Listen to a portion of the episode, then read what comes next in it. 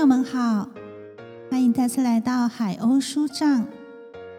今天进行的节目是海鸥读读剧，读的剧是《天使的眼泪》，记一位登山罹难的人间天使。本剧共分十集，今天要读的是第一集。第一场内景。江秋家客厅，夜晚，一间普通格局的公寓客厅中，租来的附设家具只有一套沙发与电视隔间柜。隔间后面是江秋的床与书桌，江秋的画架与画具散放在地上，刚完成的画放在餐桌上。江秋，男。三十岁，上班族陈永晴，女江秋房东的女儿，二十岁的大学生。江秋戴着蓝牙耳机，看着刚完成的画。永晴在门外按电铃，无人回应，不得其门而入。画作里，江秋的姐姐。江平和两只小黑熊走向山林深处，回眸一笑的神情中，透露出思念和一种知天命的泰然自若。看着画的江秋，红肿的双眼中满是不舍，却也终于放下了画笔和六年来的牵挂。电脑荧幕中出现文字：寂寞的、落单的，为了自己的梦。我的姐姐应该是这样走完人生的旅程吧。在台东的寂寞公路上，我望着嘉明湖可能的方向，竟然在脑海中看见了故事的结局。受伤的平。遇到了受伤的母熊，他们相互取暖，度过山上寒冷的每一夜，直到有一天，出现了两只哀伤的小熊，而他们的母熊已经到天上去了。平顿时明白，小熊们需要食物。他摸摸小熊，说：“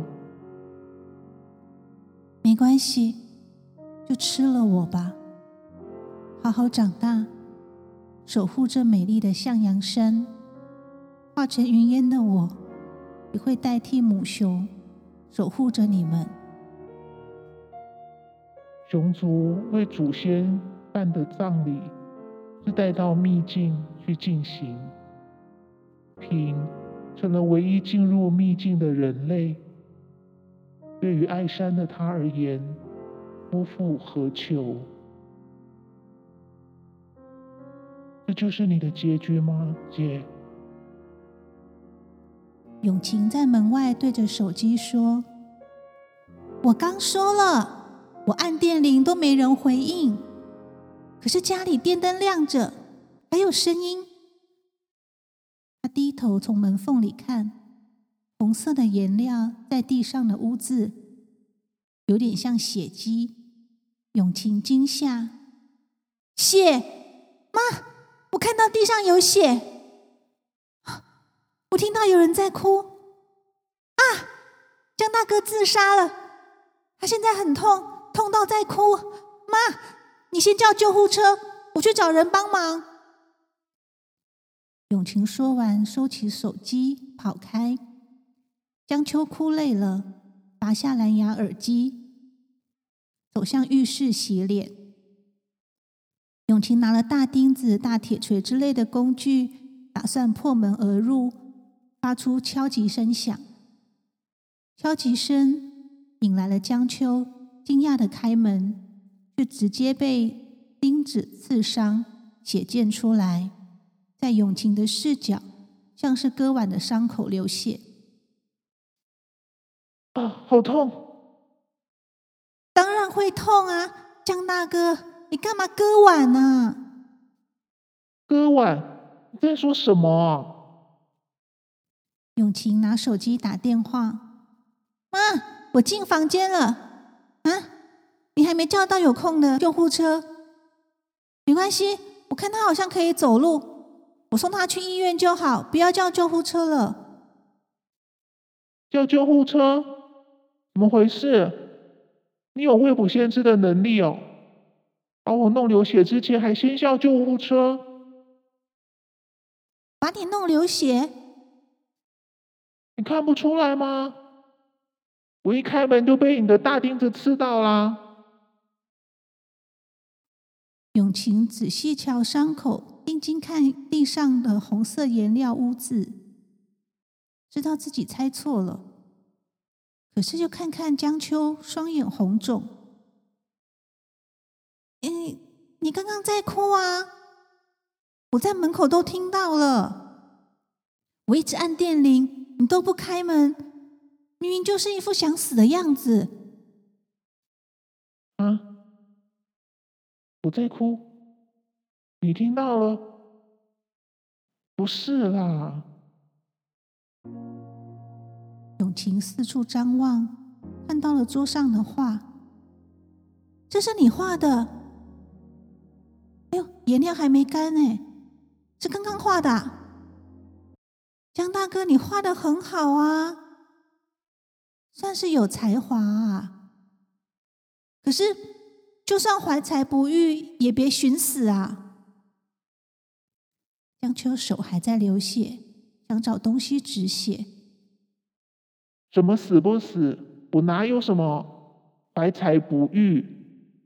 哎，没看到我的手在流血吗？还嘴硬，是出社会很痛苦是吗？可是人家都说流汗总比流血好，流了血就知道痛，以后别再这样做傻事了。江秋无奈。就跟你说，我没有做傻事，家里好像没绷带了。哎，厨房纸巾先凑合着用吧，我们在野外受伤都是这样止血的。说完，就将餐桌的纸巾拿给他，自己又看着画，一个女人，两只小熊，这是什么啊？绘本故事吗？江秋擦拭伤口，不是。哎，江大哥，永晴正要说话，却看见门口站着一个中年男子和一个高中女生。哎，有客人。江秋望向客人，点头示意。嗯，你们怎么来？有有什么事吗？阿山。男，山羊登山协会领队，五十岁。小玉，女，她的女儿十七岁，手中提的水果礼盒。阿山欲言又止。嗯，那个，我我们刚刚去你妈妈家，家里没人，只只水果礼盒。这是要送你妈妈的中秋节吗？哦，我妈可能去菜市场了，你再回去看看。我最近也不会回家，不方便拿给她。哦，这样哦。阿三为难，好像有话要说，看看江秋。又看看永晴，江秋对永晴说：“永晴，你可以先离开吗？我现在有事要处理。”啊！可是我想知道这画的故事，哎，有机会我会跟你说。小玉惊讶的看着画，这是向阳山。江先生是你画的吗？好厉害！你不是没有上去过吗？阿山惭愧的看着画，真的诶，是向阳山，画的很好。永晴狐疑的问：“你们俩都知道这画的故事？”好了，永晴，你先走，我答应你会跟你讲的，但不是现在。永晴放下画，好啦，走出门，将门带上，却躲在门边偷听。小玉打破僵局的开启话题：“江先生，我爸爸是有个想法，因为今年是第六年了，再过一年的话，失踪七年就会宣告死亡。”所以我爸爸想再请人上去找找看。阿山尴尬的开口：“哎呀，不好意思啊，我身体不好，最近比较少带团去爬山了。我有问其他领队，看他们的意愿啊。”江秋冷冷的说：“哦，好。”你们要怎么样都可以啊。嗯，安内哦，呵呵，哦，好啦，啊，我我们先来走啦，去看你妈妈回家了没？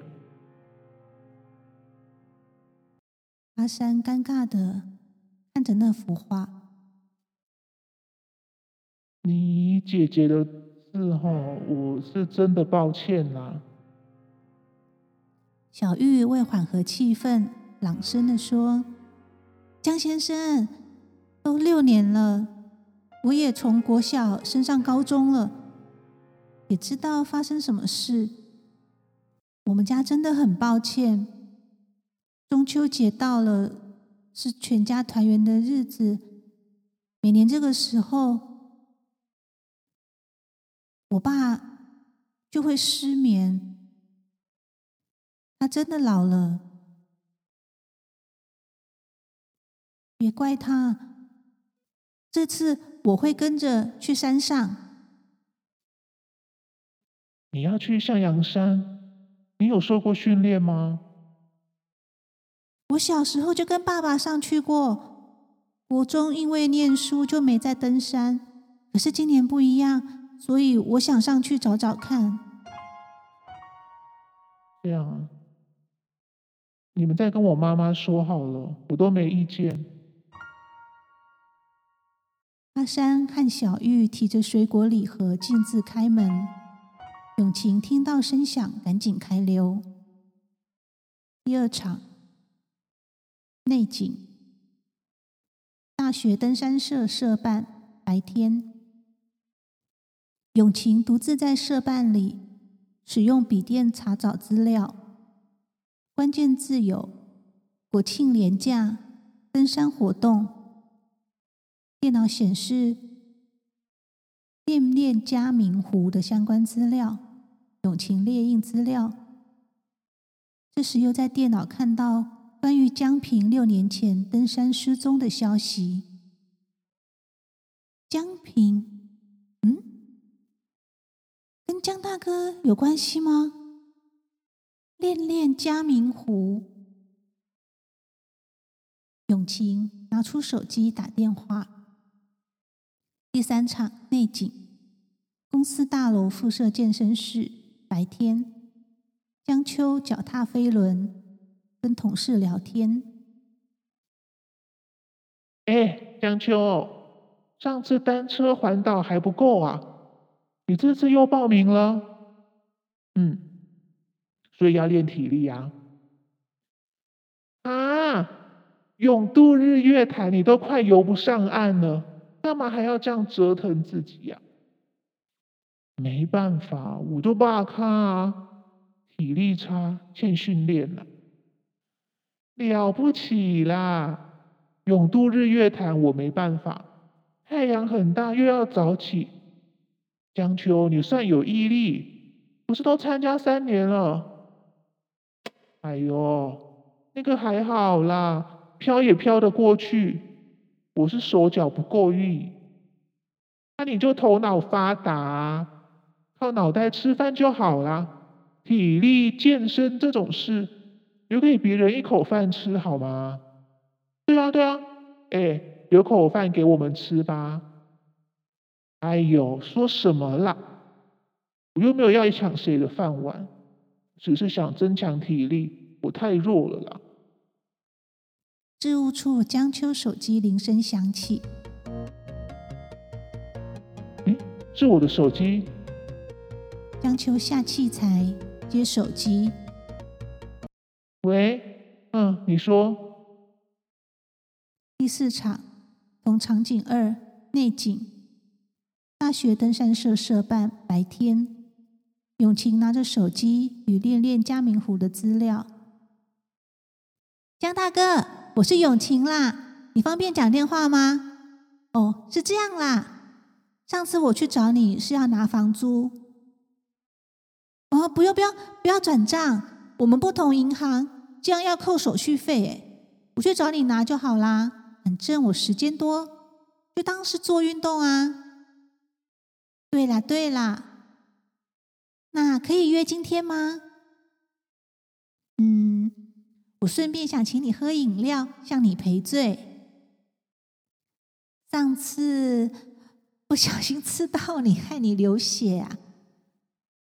还有啊，我就拿房租的钱请你呀，没关系，我妈不会怎样，好嘛，给我个面子，好不好？就这样说定了。那就在巷口我家旁边车站对面那间来喝吧。你下班快到的时候给我个电话，我一下就到。好，说定喽。第五场内景，饮料店内座位区，黄昏。永晴早早坐定，小桌上摆放印着“恋恋嘉明湖”字样的相关资料。永晴讲手机：“好，我已经在里面坐着了，你走进来就会看到。”江秋走近，哎，江秋拿房租给他。哎，江大哥。永晴收起房租，刻意不收拾桌面资料。哦，这个是我在规划我们社团登山活动，要去嘉明湖。江秋微微震撼，又是嘉明湖？你什么社啊？登山社啊！我可是副社长，去哪里由我负责决定。你看，他拿资料给江秋。嗯，其实我也在训练自己的体力，要去爬山。训练体力，你爬小山就可以。嘉明湖可是高山湖，要爬三千公尺以上，百越等级的两座山，向阳山跟三叉山，才看得到这颗天使的眼泪哦。我知道这座山，所以。我才挑战极限的训练自己的体力，希望能上去看看。你为什么要上去呢？是因为这里漂亮吗？你看起来就不像会爬高山的人啊。仁者要山，智者要水。我一直都喜欢水，不是智者。我喜欢大海，从来没有想要爬高山。太冷了。什么啊，智者嘞？叫什么？既然你要去嘉明湖，你可能会听到一个消息。啊，先告诉你吧。上次你问我那幅画的故事，其实是我姐。我画的是我姐江平。他六年前也是参加练练嘉明湖的登山活动。第六场内景：台北车站后卫区，夜晚。江平，三十九岁，女，上班族，一身背重装打扮，与众人在台北车站等候姗姗来迟的队员们。车站前有十多位拉着抗议布条的人群，在大家窃窃私语中，江平趁机 Google 查了布条上的几个关键字，大概知道了是山难家属在抗议。山难发生时，政府和民间团体无法有效搜救的种种，有待立法改善现状等等的资讯。随着一个个关键人名的搜寻，带出一则则令山友不忍卒读的山难消息。在台北车站一隅，恋恋嘉明湖领队阿山比第一场出现的之前模样更精壮些。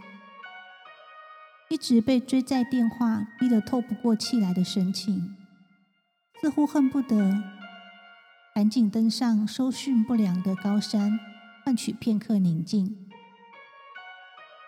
江平走向阿山，阿山，好久不见了。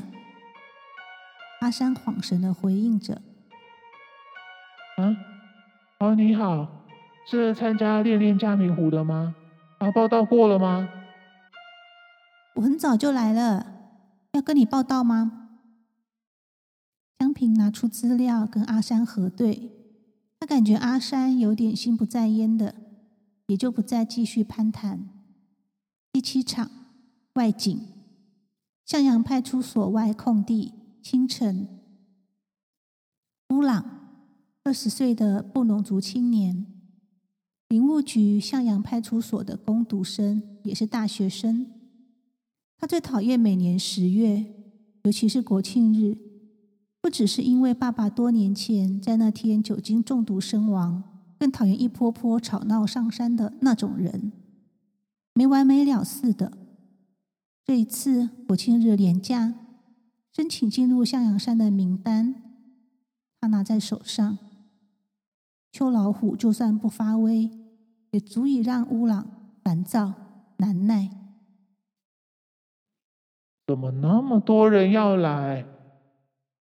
乌朗翻翻名单，五百、六百、七百，也太多人了吧？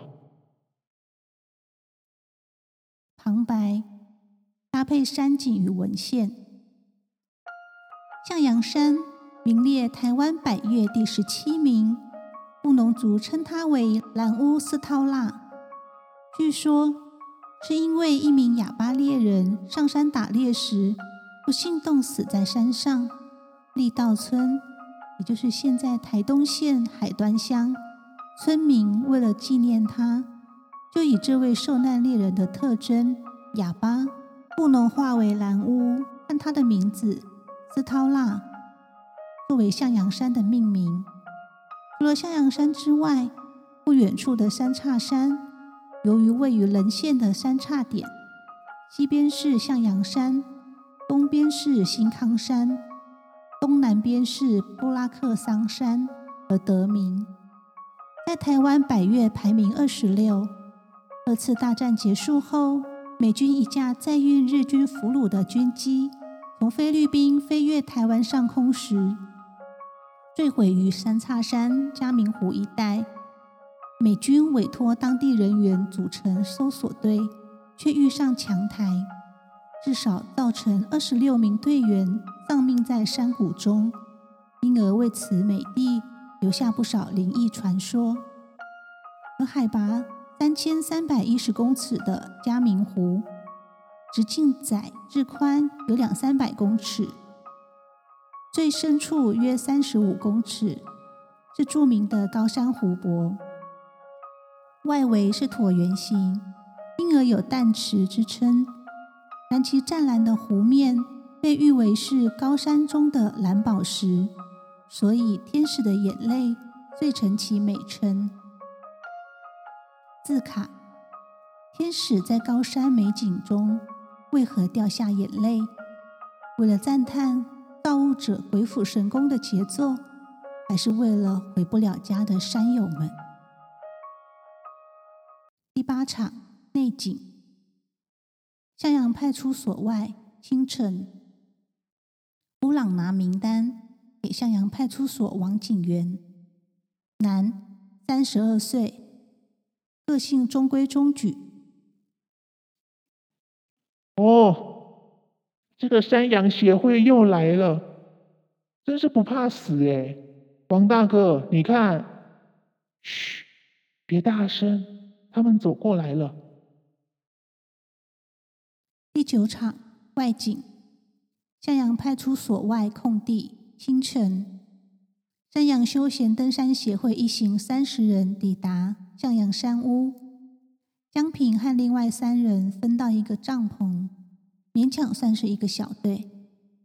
但相对另外三个彼此熟悉的同行者而言，平的共识共眠显然将会打扰他们的游兴，更别说共行了。一路上，他们一点也不遮掩。不想被打扰的情绪。此次登山人潮异常的多，众人点名拍照后，随即出发登山。第十场外景，向阳公寮空地，搭帐篷的空间挤得不像话。江平那一小队三个熟识山友的不耐烦全写在脸上。相对之下，其他整队都是陌生人的。还能客套的彼此照应，互相增加多一点认识，所以江平的处境似乎异常尴尬。在空间与资源分配都有限的情况下，登山这么多年的他，第一次有这么孤单的处境。第十一场外景，向阳公寮空地，凌晨，凌晨一点。营地渐渐骚动起来，大家急忙准备。江平跟着大家摸黑轻装出发，一路上紧跟前人脚步。摸黑攻顶不是第一次了，但他心慌的紧张感却前所未有。从早到晚，对他来说，只有山羊协会的领队阿山是熟面孔，却一直没多少机会碰到面讲个话，不知他在忙什么。现在要摸黑出发了，从帐篷里的三个人已不见踪影。领队阿山在哪？由于人潮多，想加快脚步也不可能，只好深呼吸，踏稳脚步，跟着前面的人一步步往前走。江平心想：千万不能落队啊，落队就麻烦了。山上人潮多，天光渐渐出现。请问领队阿山在哪？请问这里是三叉山吗？我不知道哎，我都跟着走的。从向阳公寮摸黑公顶的队伍，为了分散人潮，有两个不同的方向。由于在山上的三天两夜行程中，会去向阳山、嘉明湖和三叉山。江平所属的山羊协会显然未先前往向阳山。江平在数百张山友的脸孔中找不到阿山。请问你们领队在哪？哎，海哥，海哥，他对领队。男，中年，热情海派。请问，嗯，您好，您知道领队阿山在哪？这里是三叉山吗？这里是向阳山哦，小姐。阿山哦，啊，你是是山羊协会的，我用无线电联络看看。啊，你等一下哦。这里是阿海，寻找山羊的阿山，over。啊，哎，我阿海啦。我们这里有小羊走失哦。对江平，小姐，你怎么称呼？我我叫江平。他叫江平。对哦，在哪？三叉山哇，我们这里在上向阳山呢，我们要七点二十才会去三叉山哦，山上人太多啊，分流啊，啊，哦，你要直接跟他讲哦，好好，你等一下。对江平，阿三要跟你讲，你按这个就可以。啊，好好好，我来，我等一下哦。阿山，我是江平，不好意思，我跟错队了。对讲机阿山传来的语气中充满烦躁。江小姐，我怎么会这样啊？今天人手不够，状况很多。我没办法过去带你耶。嗯，那现在怎么办？江平身体似乎因血糖不足而不适。对讲机阿山传来的声音。其实从那边走来也不会困难，而且你有经验，你自己走过来，我在这里等你好不好？江平脑袋轰轰作响。内心在呐喊，却压抑着说：“怎么会这样？你是说要我在高山上单独行动？这样可以吗？”对讲机阿山传来的声音：“江小姐，不好意思啦，可是今天新手很多，我真的走不开，你帮帮忙嘛。”阿山的话引起江平的恻隐之心。这时候还能跟无能为力的人说什么呢？江平心一冷，牙一咬，好。将无线电还给海哥，却什么都没说。用完了，好，那你就等一下哦，他等下应该来接你了。那我先去忙。江平没回话，咬紧牙关，独自启程了。启程之前，他拿起随身的日记本，记下今天的点滴。第十三场同场景五内景：饮料店内座位区，黄昏。永晴与江秋小桌上摆放印着“恋恋嘉明湖”字样的相关资料，都没有找到江平姐姐的任何东西吗？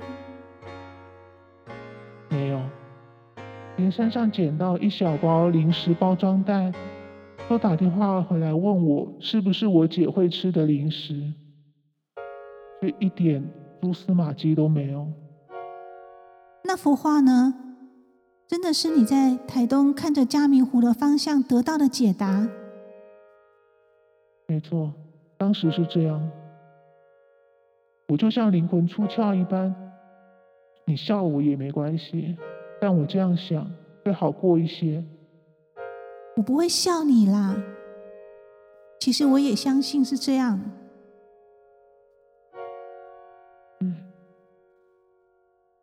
其实那是七百多人赶集寺上山的地方。我也想不要准备就上去，只是怕我妈会担心，这样有点残忍，所以我才训练自己，外表汉草看起来强一点。再上山，像我妈应该就不会那么担心。哎，江大哥，不是汉朝好就能爬百越，就是有一堆门外汉凑热闹，什么都不准备就上山，才会有那么多山难事件。七百多人一起爬百越，根本就是在开玩笑，好不好？破坏大自然又浪费社会资源。江秋听完，脸一臭。好了，故事说完，我先走了。他转身离开。第十四场内景：江秋家客厅，夜晚。江秋看着完成的那幅画。